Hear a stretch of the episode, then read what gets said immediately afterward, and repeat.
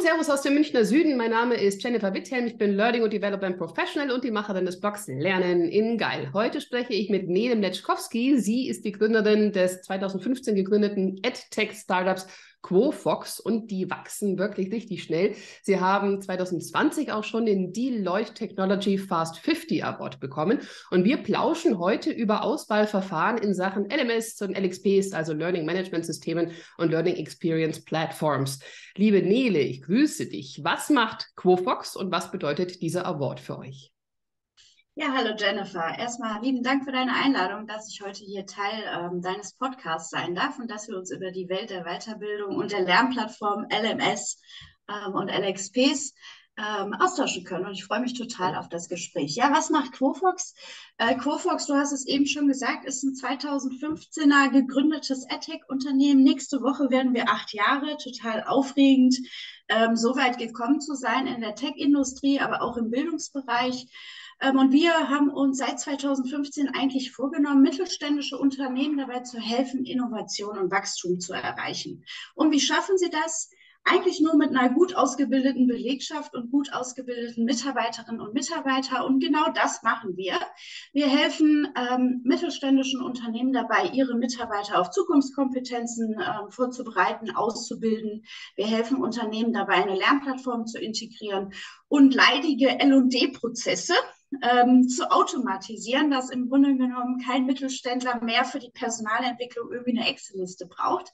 Ähm, und das ist äh, unser Ziel und dafür kämpfen wir seit 2015 und bieten mittlerweile eine Lernplattform. Du hast es ähm, eben vielleicht schon kurz anmoderiert, ein LMS, ein LXP und lass uns da nochmal reingehen. Was heißt das eigentlich für uns?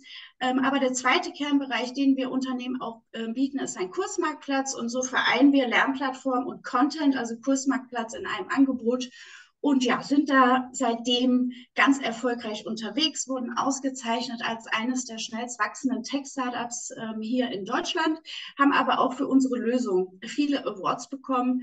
Und da sind wir natürlich mächtig stolz. Ich glaube aber, das Wachstum ist vor allen Dingen Ergebnis daraus, dass immer mehr Menschen sich mit dem digitalen Lernen auseinandersetzen. Und deswegen ist, glaube ich, unser Erfolg auch ein Zeichen dafür, dass viel passiert im Bildungsmarkt. Und deswegen geht nicht nur, sage ich mal, die Auszeichnung an uns, sondern irgendwie auch an alle Menschen und Unternehmen, die sich damit beschäftigen. Mhm, sehr gut. Also äh, erstmal so Begriffsdefinition. Ne? LMS, ich habe mal nachgeschaut, wenn man LMS-Auswahl googelt, hat man irgendwie 950.000 Hits bei Google. Wenn ich LXP-Auswahl google, irgendwie so 46.000. Also wirklich äh, sehr wenig im Vergleich dazu. LMS ist immer noch das geflügelte Wort, aber eigentlich ist LXP der aktuelle heiße Scheiß oder gibt es da schon einen neueren heißen Scheiß? Also, was heißt LMS, was heißt LXP und was kommt danach? Ja, also klar, die Begrifflichkeiten entwickeln sich total schnell, weil natürlich der ganze Learning-Bereich oder auch die Tech-Industrie sich weiterentwickelt und so kommen viele neue Begrifflichkeiten für eigentlich eine ähnliche Motivation. Gerade wenn es um jetzt diese beiden Begrifflichkeiten geht, LMS und LXP, ähm, ist eigentlich schon die Meinung in dem ähm, Satz selber drin. Weil beim Learning Management System geht es immer noch um relativ alte Konzepte, nämlich Lernen und Personalentwicklung in Unternehmen zu managen. Und äh, im Learning Experience Plattform steckt das Wort Experience und die vereint oder dieses Wording vereint sicherlich auch neue Ansprüche an das Lernen, wie es heute stattzufinden hat. Also es soll eine gute Lernerfahrung geben, die Menschen sollen wieder Spaß haben, sich lebenslang weiterzuentwickeln ähm, und so weiter.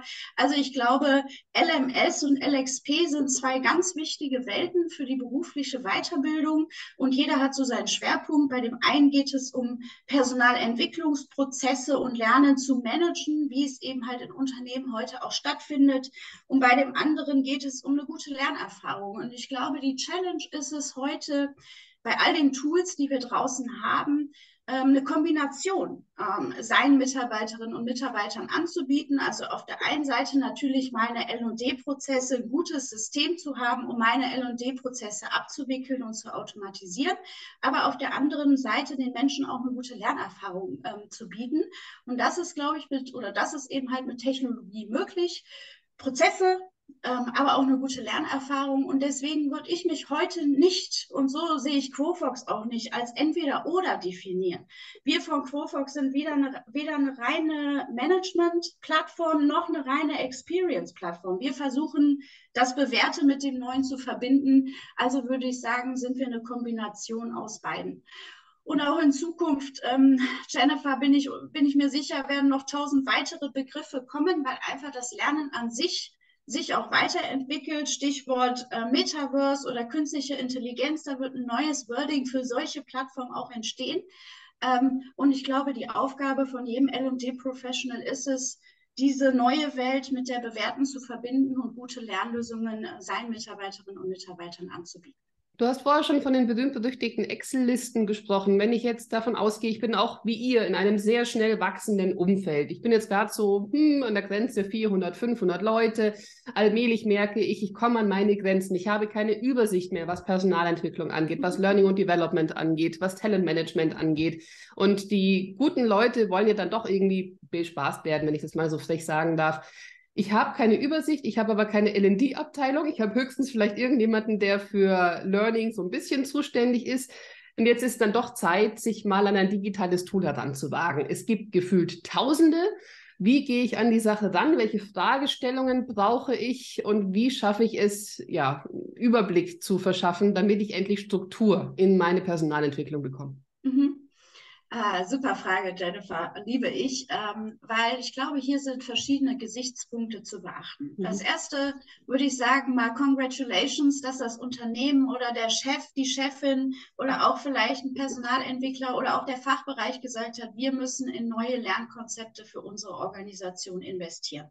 Weil die Realität da draußen ist tatsächlich, 70 Prozent aller mittelständischen Unternehmen haben noch gar keine Lernlösung für eine zukunftsgerichtete Personalentwicklung für ihre Mitarbeiter. Mitarbeiter. Also von daher ist der wichtigste Schritt schon mal gemacht, zu sagen, ja, wir wollen hier was machen, wir wollen hier was tun. Und ich glaube, das ist auch zwingend erforderlich. Spätestens seit Corona ähm, wissen wir, dass äh, der Gros der Menschen im Homeoffice ist, also die ganze Arbeitswelt auch im Wandel ist und auch der Learning-Bereich muss sich da weiterentwickeln.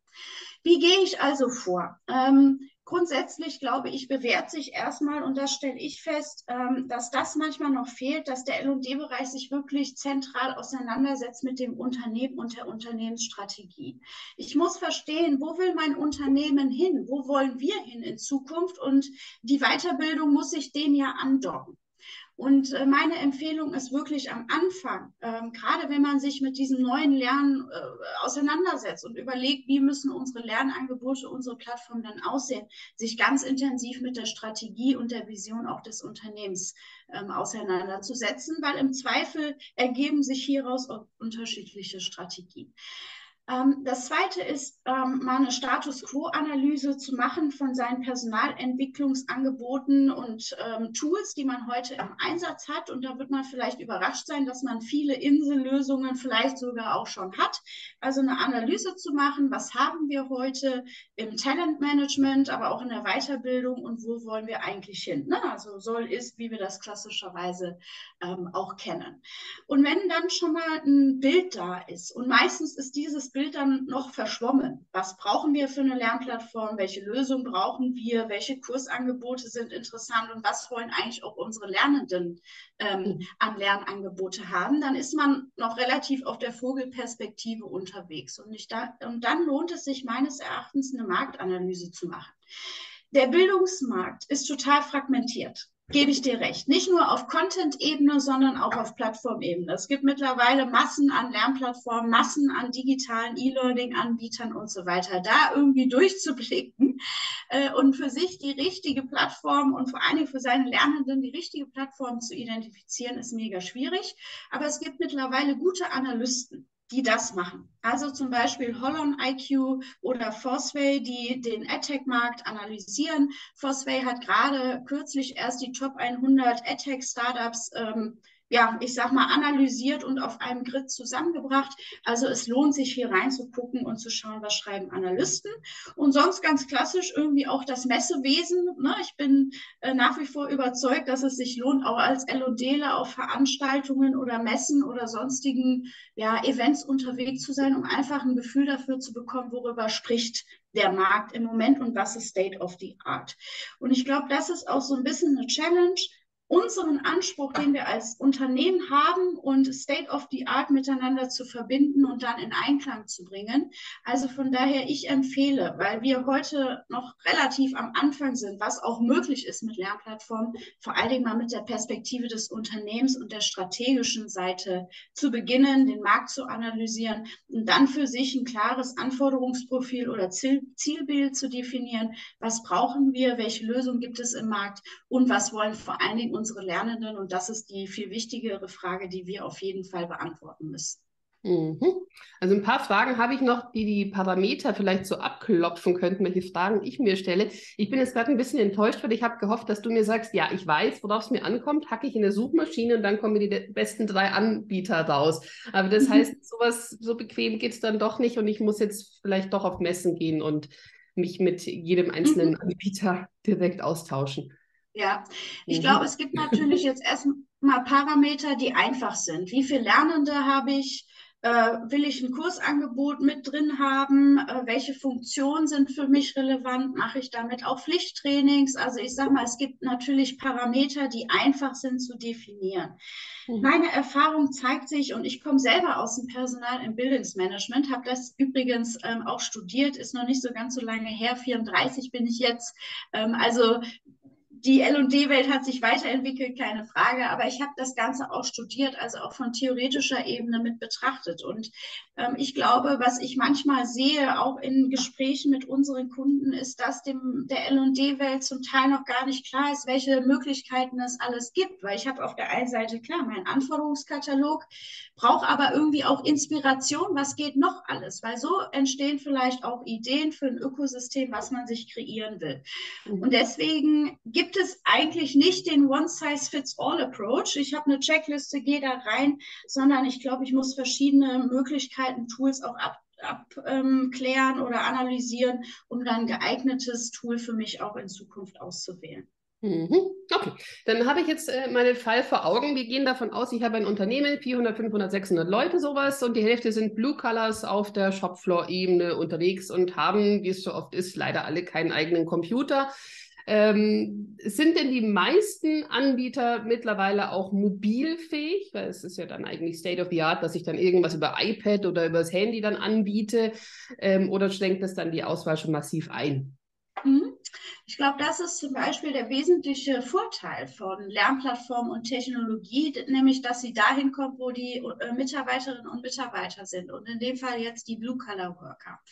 Natürlich ist eine wichtige Frage nach der digitalen Reife oder welche Ausstattung haben meine Mitarbeiterinnen und Mitarbeiter. Weil klar, wenn ich jetzt eine Plattform oder eine App einführe, äh, eine reine mobile Plattform die haben keine Handys, dann muss ich dafür sorgen, dass es andere Devices gibt, also zum Beispiel installierte Terminals äh, oder mobile Laptops, wie auch immer, damit die Mitarbeiterinnen und Mitarbeiter Zugang ähm, zu diesen Lernangeboten erhalten.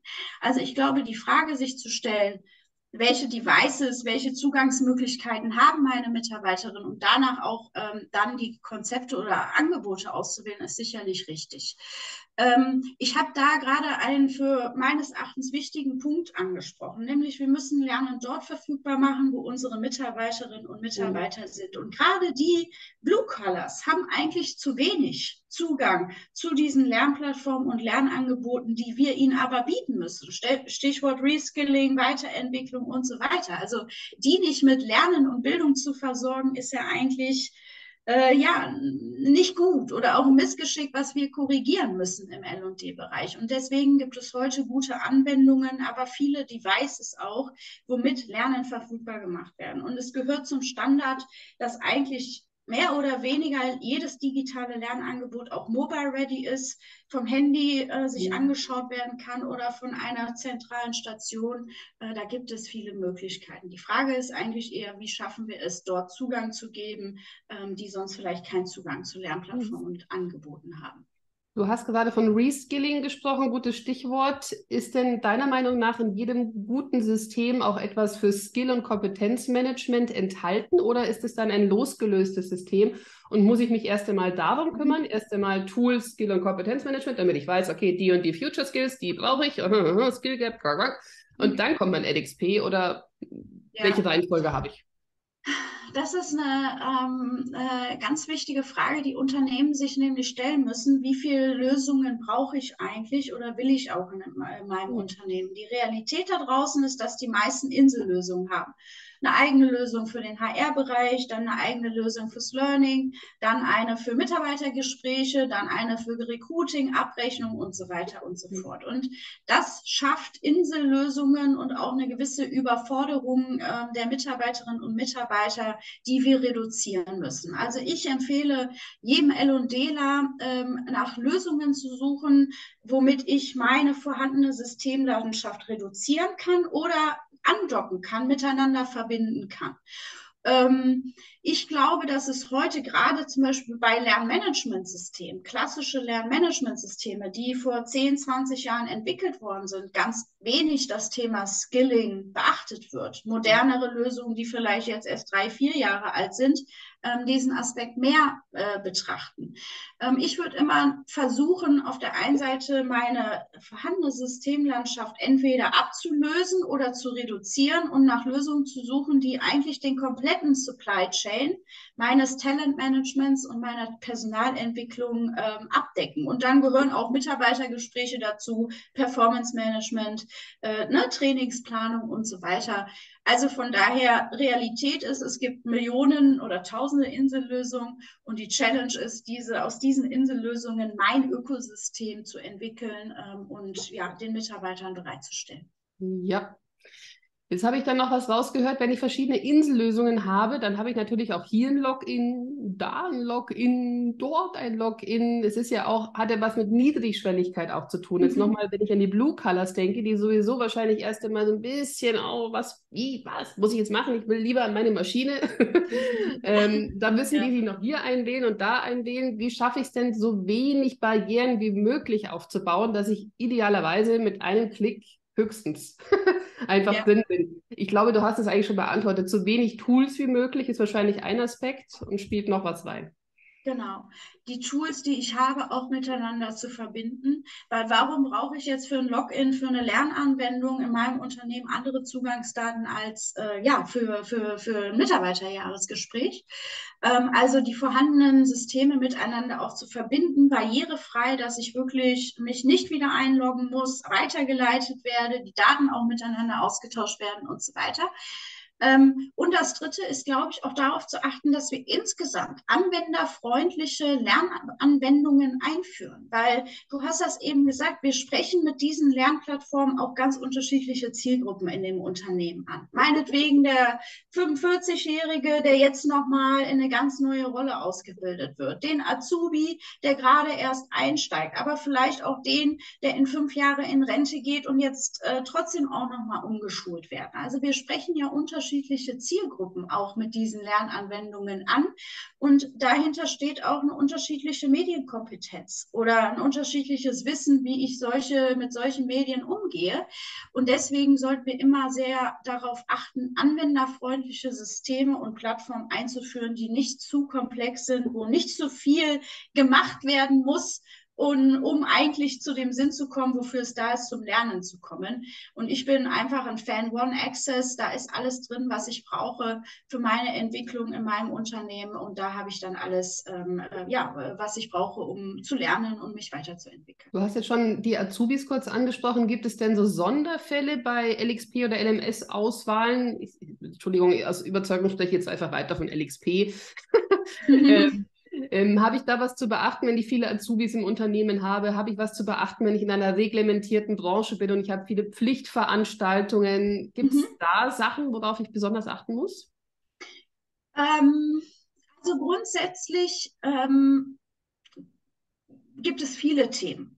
IT-Standards. Deswegen sollte ich auch immer IT mit im Boot holen, wenn ich solche Tools auswähle. Datenschutzanforderungen, ab einer gewissen Größe auch Betriebsratsanforderungen und so weiter und so fort. Ich glaube, es gibt viele Konstante, die ich beachten muss ähm, als L&D-Manager ähm, äh, oder Verantwortliche, äh, Verantwortlicher oder Verantwortliche, wenn es um die Einführung von Lernplattformen geht.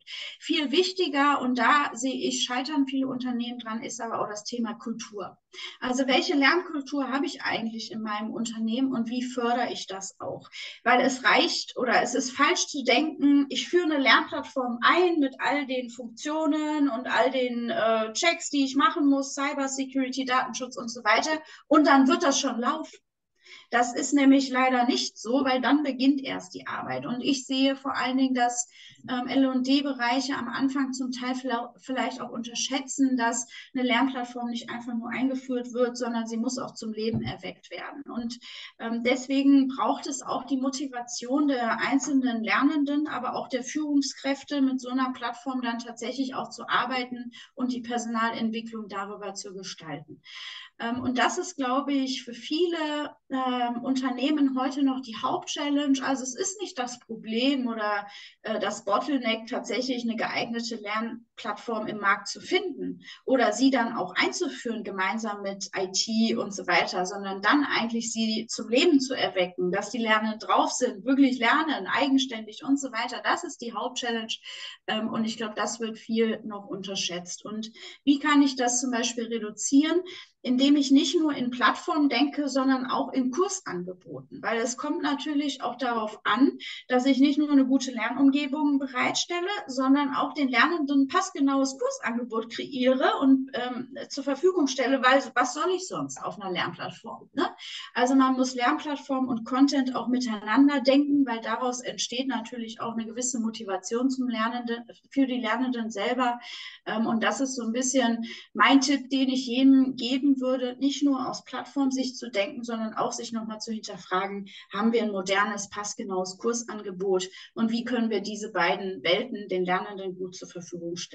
Wann ist es deiner Meinung nach sinnvoll, die Daten auf den eigenen Rechnern zu haben, also eine Lösung zu suchen, die auf den eigenen Rechnern on-premise Premise, mhm. Premise, Premise, ja. und Premise liegen?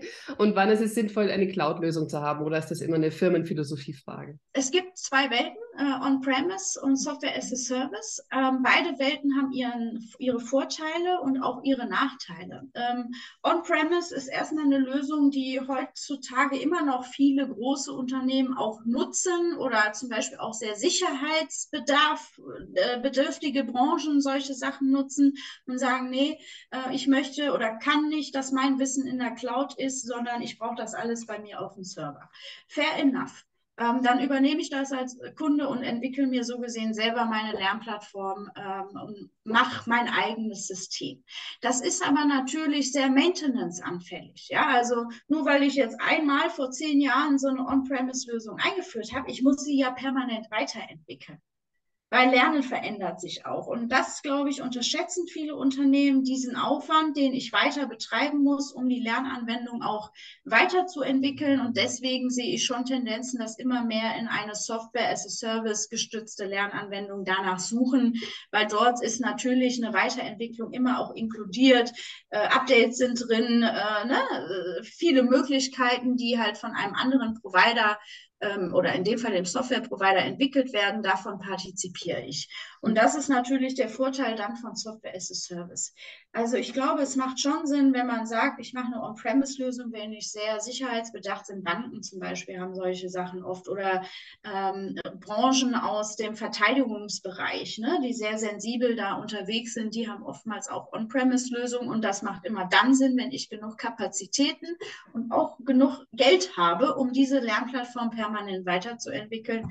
Und Software as a Service macht Sinn, wenn ich sage, nee, ich möchte eine Lösung, die will ich nicht selber betreuen, sondern ich will da den, äh, die Innovation aus dem Markt, daran will ich partizipieren. Und ich würde schon auch sagen, dass es im Markt eher heute eine 70-30-Verteilung gibt, also 70 Prozent Software as a Service, 30 On-Premise. Wobei dass sich das vielleicht auch in Zukunft noch mal ein bisschen verschieben wird. Also On-Premise-Lösungen wahrscheinlich immer weniger mhm. ähm, im Markt dann auch vorzufinden sind. Wenn ich jetzt bei 500 Leuten bin, ich will mir ein System anschaffen, habe das Gefühl, ja, das ist jetzt erstmal eine gute Lösung. Wenn wir die nächsten zwei Jahre wachsen, sollte ich dann schon im Hinterkopf behalten, dass ich ja vielleicht noch mehr wachsen will, dass ich ja vielleicht in fünf Jahren schon 2000 Mitarbeiter habe, spätestens. Oder ja. was gibt es da zu beachten, damit ich nicht mhm. gleich mhm. so zahlen muss, als würde ja. ich 2000 ja. oder 5000 Mitarbeiter haben? Genau, also ich glaube, man sollte Systeme, ähm, Technologie immer skalierbar auswählen.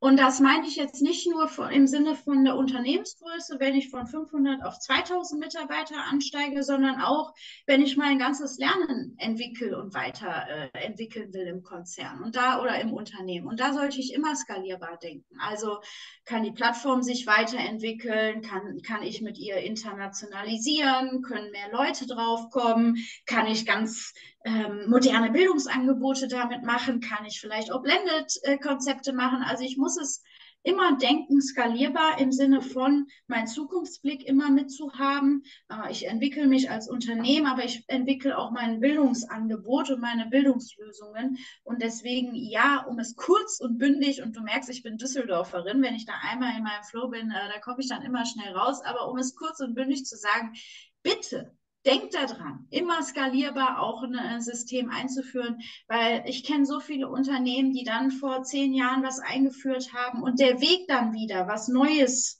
sich zu überlegen, auch wieder was Neues einzuführen, ist ja wie eine Hochzeit. Ne? Ich entscheide mich ja nicht einfach aus Jux und Dollerei für die nächste Plattform, sondern sowas ist eigentlich auch eine Hochzeit, ein Commitment zu sagen, ich möchte mit dieser Lernplattform die nächsten 15, 15 Jahre gehen.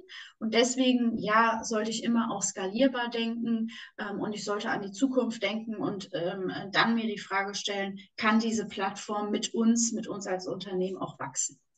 Nele, du hast eingehend auch schon ganz kurz künstliche Intelligenz angedeutet. Was ist denn deine Meinung, wie ja, Sachen wie ChatGPT diese Lernlandschaften revolutionieren werden? Ja, super Frage, äh, womit ich mich natürlich gerade auch als AdTech-Gründerin oder Frau im Bildungsbereich in der Tech-Welt sowieso ganz intensiv auch mit beschäftige. Und gerade im Bildungsbereich äh, ist das natürlich ein ganz zentrales Thema. Unter dem Stichwort Hausaufgaben sind tot, glaube ich, zeigt sich da schon die Diskussion, die wir im Bildungsbereich rund um solche künstliche Intelligenz, solche Programme führen.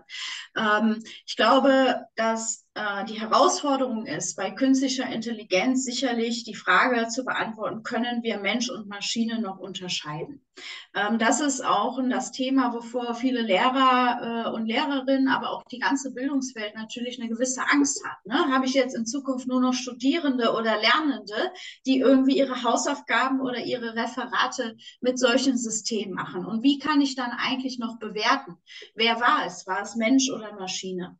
Ähm, und das sind natürlich Ängste oder gerade auch eine große Diskussion, die im Bildungsbereich sehr intensiv ähm, geführt werden. Unabhängig davon, glaube ich aber, liegt darin auch eine enorme Kraft und Chance, ähm, die wir im Bildungsbereich auch uns zunutze machen können und auch sollten. Warum?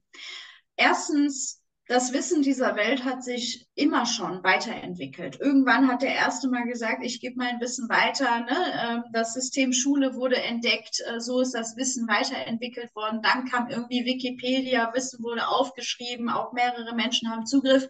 Und jetzt ist irgendwie eine künstliche Intelligenz da, die Billionen von Informationen zusammensetzt. Also das Wissen der Welt hat sich immer schon weiterentwickelt und das ist jetzt auch eine nächste Stufe, wo wir aber natürlich auch eine gewisse Angst vorhaben, weil wir noch nicht wirklich wissen, wie gehen wir eigentlich damit um und welchen Impact hat es.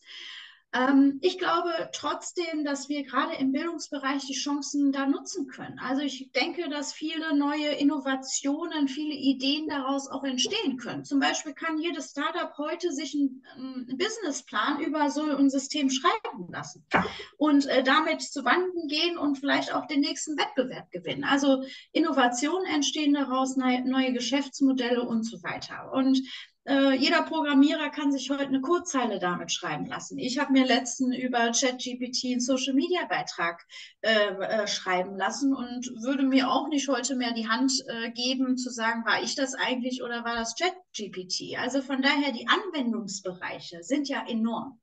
Wir müssen als Bildungsverantwortliche damit gut umgehen und ein klares Konzept haben, wie integrieren wir das und wie nutzen wir auch die Vorteile von solchen Systemen für unsere Bildungsarbeit.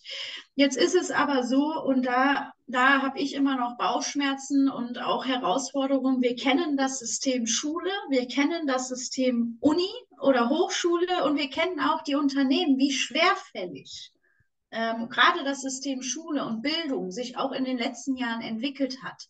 Ähm, und deswegen ist das noch ein langer Weg, ähm, den wir im Bildungsbereich gehen müssen, um solche neuen Medien, und ich nenne es wirklich mal auch Medium, ähm, mit zu integrieren. Aber wenn wir das verschlafen, dann werden wir davon auch überrannt. Und dann sind wir es, wir Lehr Lehrpersonen oder wir Bildungsanbieter, die irgendwie gar nicht wissen, wie sie mit solchen neuen Dingen umgehen. Aber unsere Lernenden präsentieren uns Klausuren, Zertifizierungen, Codezahlen und ich weiß eigentlich gar nicht mehr, Moment, äh, wer war das jetzt? Also es ist Zeit, sich damit zu beschäftigen.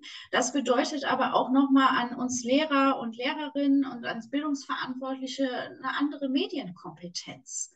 Weil ich glaube, das ist schon auch eine Challenge, dass heute viele noch gar nicht wissen, wie kann ich das denn in meine Konzepte integrieren. Ähm, und das ist eine Aufgabe. Ansonsten glaube ich oder weiß ich, dass ChatGBT sicherlich im Moment noch relativ an der Oberfläche ist. Eine künstliche Intelligenz lernt, ja, die braucht viele Verknüpfungen. Das heißt, eigentlich ist das heute erst der Anfang von weiß ich nicht, Billionen an Informationen, die dort noch entstehen. Und ich muss mich heute damit auch beschäftigen, weil ähm, ich bin nicht davon überzeugt, dass das einfach nur ein Hype ist. Ne? Das sieht man auch bei den Entwicklungen, was äh, das Metaverse betrifft, künstliche Intelligenz insgesamt. Das ist ein wichtiges Themenfeld, was wir als Bildungsverantwortliche mit im Blick haben müssen. Ähm, und wir müssen uns überlegen, wie können wir die Vorteile oder die Möglichkeiten von solchen Systemen in unsere Bildungsarbeit ähm, integrieren, anstatt zu sagen, nee, ist alles Humbug, will ich nichts mit zu tun haben, weil dann werden wir halt davon überrannt. Also je mehr ich mich jetzt damit beschäftige und mir ein Konzept überlege, desto besser ist es. Klasse. Ganz herzlichen Dank für deine Sichtweisen, für deine Erklärungen, liebe Nele. Finde ich super, dass wir heute sprechen konnten. Vielen Dank. Jennifer, danke, dass ich da sein äh, durfte und dir noch viel Erfolg und viel Spaß mit deinem Podcast und danke und ich hoffe, wir sehen uns bald wieder. Auf jeden Fall. Vielen Dank. Ja, und ihr da draußen, bitte abonniert meinen Podcast über die üblichen verdächtigen Plattformen. Google Podcast, Apple Podcast, Spotify, aber jetzt auch bei Amazon. Also bitte gerne da reinschauen oder gerne auch auf der Homepage www.lerneningeil.de.